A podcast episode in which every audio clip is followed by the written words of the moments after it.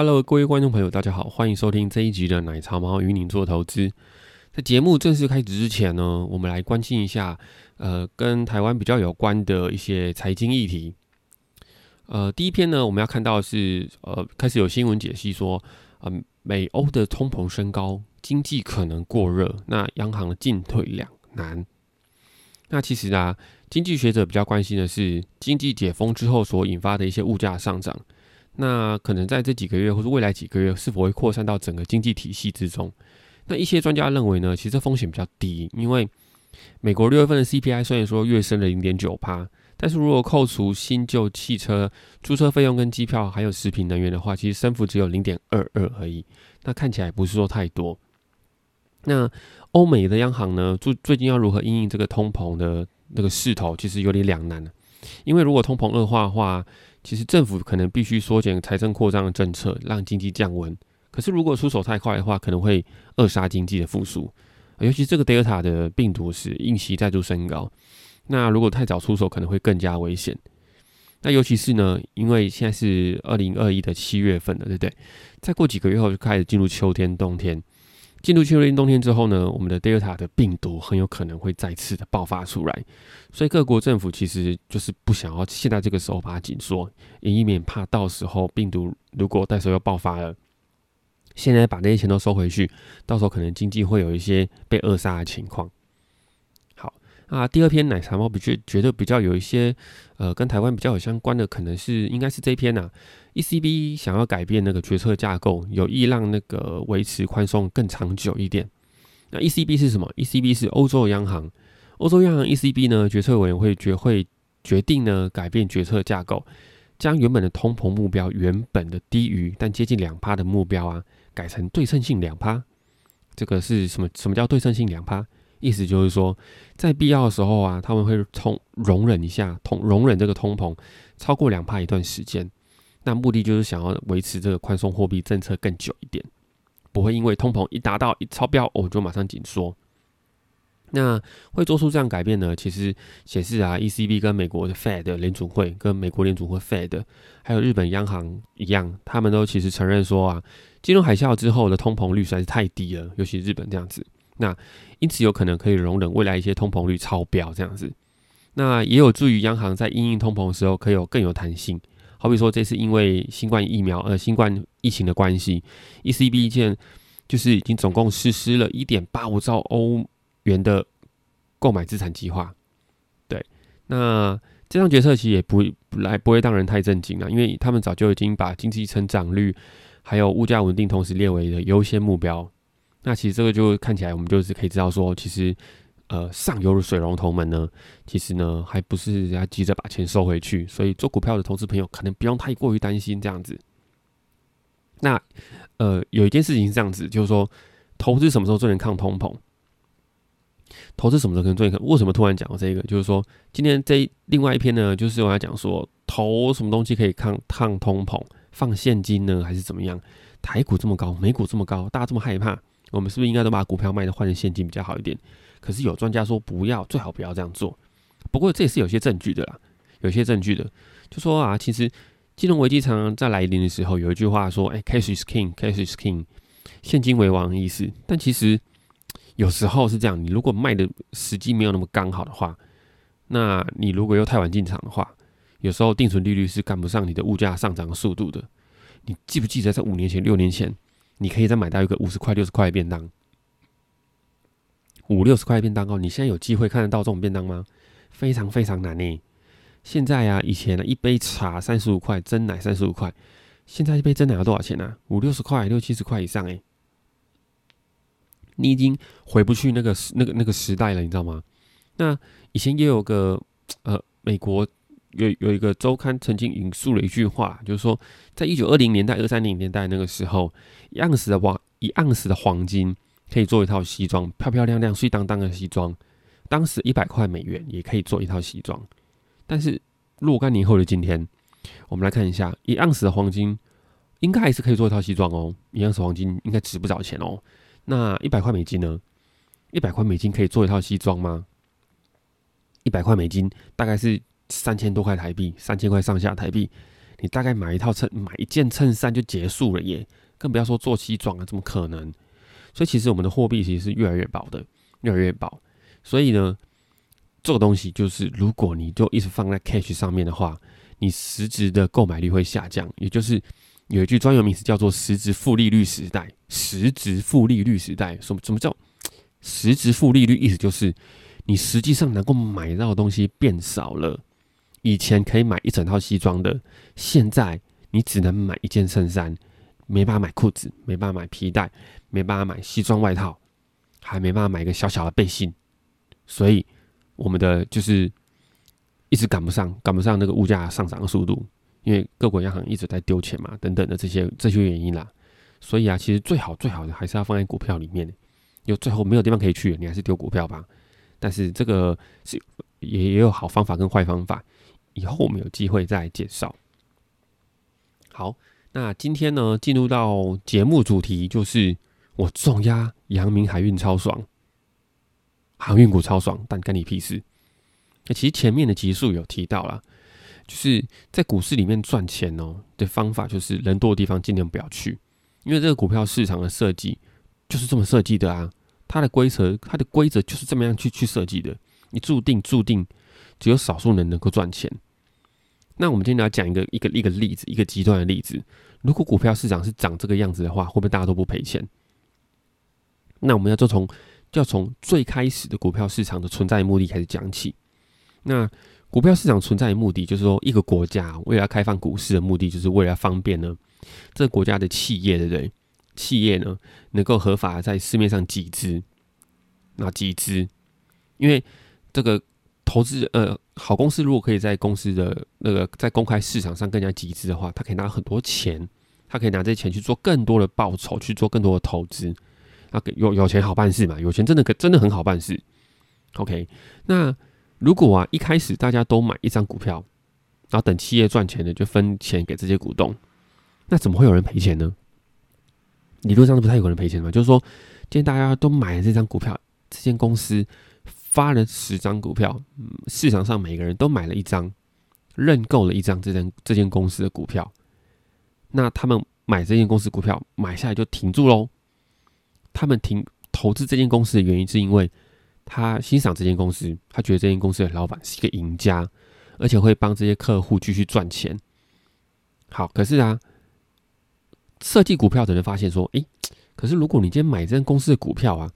后来发现这间公司好像变烂了，想要出掉，就变烂的东西就要变便宜嘛，没有一开始那么好的价钱了，所以你总给你总得给人家一个方式，可以让你把这股票便宜的卖掉。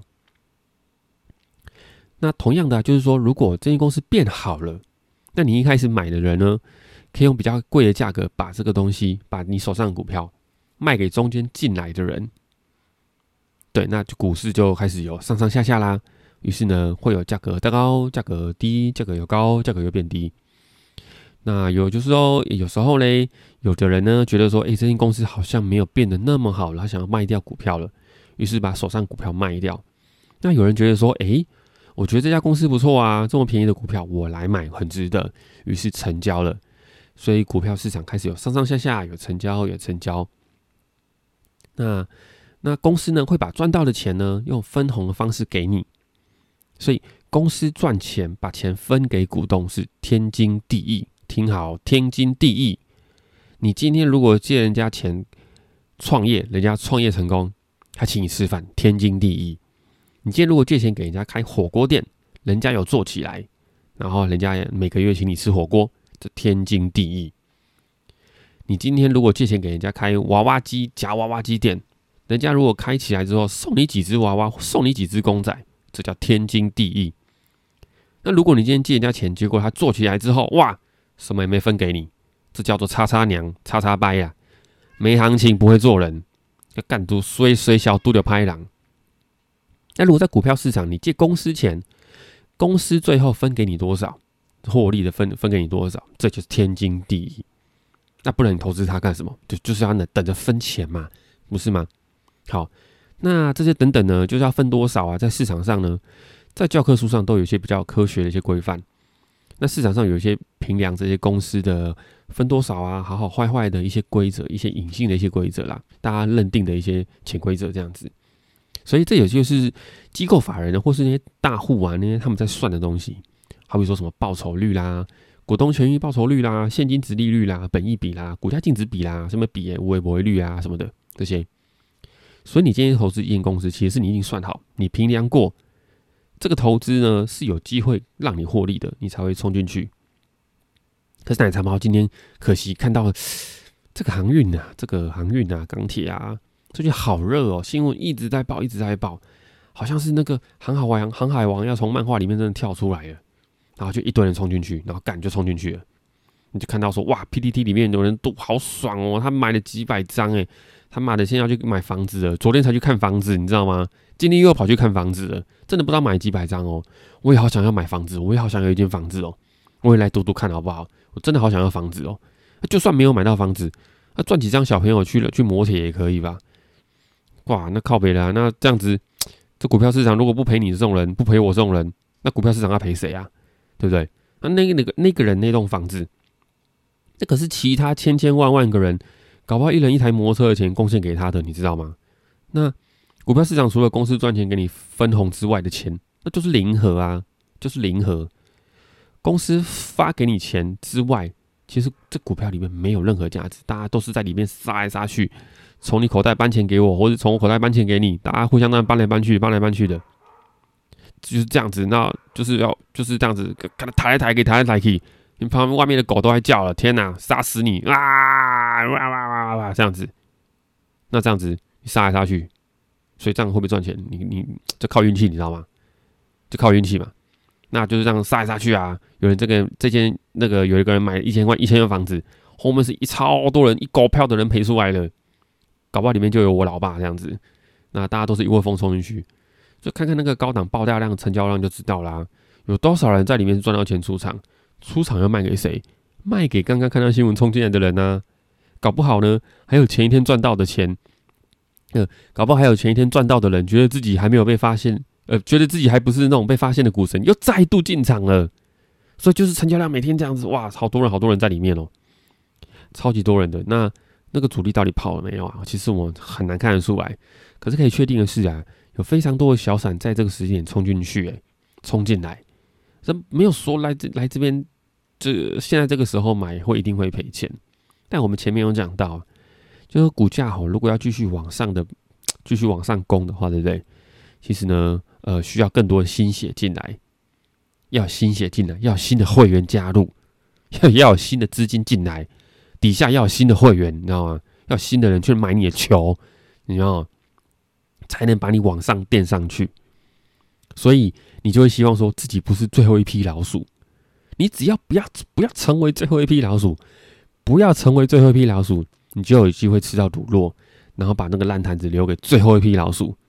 那只是说一直在讲一句话，就是呃，股市里面要赚钱的地方，人多的地方不要去啊。那这边看起来人多不多？大家自己看一下，人真的超多哎！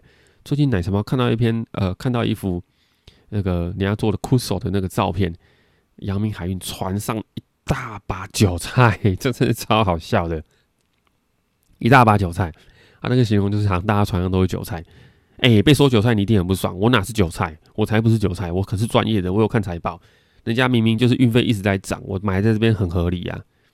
可是确实就是说呢。这边真的很多人，大家都在这个船上。那你们现在要继续往上垫的话，一定要新的人进来，把你的船往上抬嘛？不就是这样子吗？股价就是这样才会往上飙啊，才会往上跑啊。对，那可是呢，就是说这个时候才在这边看到这这个公司是个好公司，会不会太晚了一点？怎么一瞬间这个时候这么多人才发现？哎呀，原来这一档是个好公司啊！才通通就是买在这个地方，以前都没有好棒棒。现在都变好棒棒了，这个会不会太 太刚好了一点？会不会有点可怕？但其实奶茶猫真的很多人是想要赌一把了，就是很兴奋的想要来赌一把。反正一百一张没有多少钱嘛，来赌一把看看，对不对？对不对？管你是不是好公司，我现在就想赌一把，看看会不会下一间房子就是我的。但如果但如果如果最后没有新的老鼠进来怎么办？我的成本都还没有拉开怎么办？板上那么多人赚那么多钱。我成本才拉开个几趴，我想要再等久一点，看看你们再拉更开一点。但是如果没有拉开怎么办？那这样子，你不觉得像我们刚刚一系列的评量下来，这根本就是有点像在赌博了吗？虽然说你没有踏入赌场啊，但你行为却很接近赌博。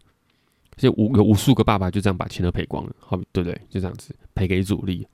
所以奶茶猫其实是来股市里面是替我爸报仇的，开玩笑，开玩笑。对啊，所以如果大家买股票真的都是单纯的只是抱着想要领公司赚钱，然后分给你分红，而没有在盘中这样如此的快速买卖的话，这就很像个八以后的策略啊。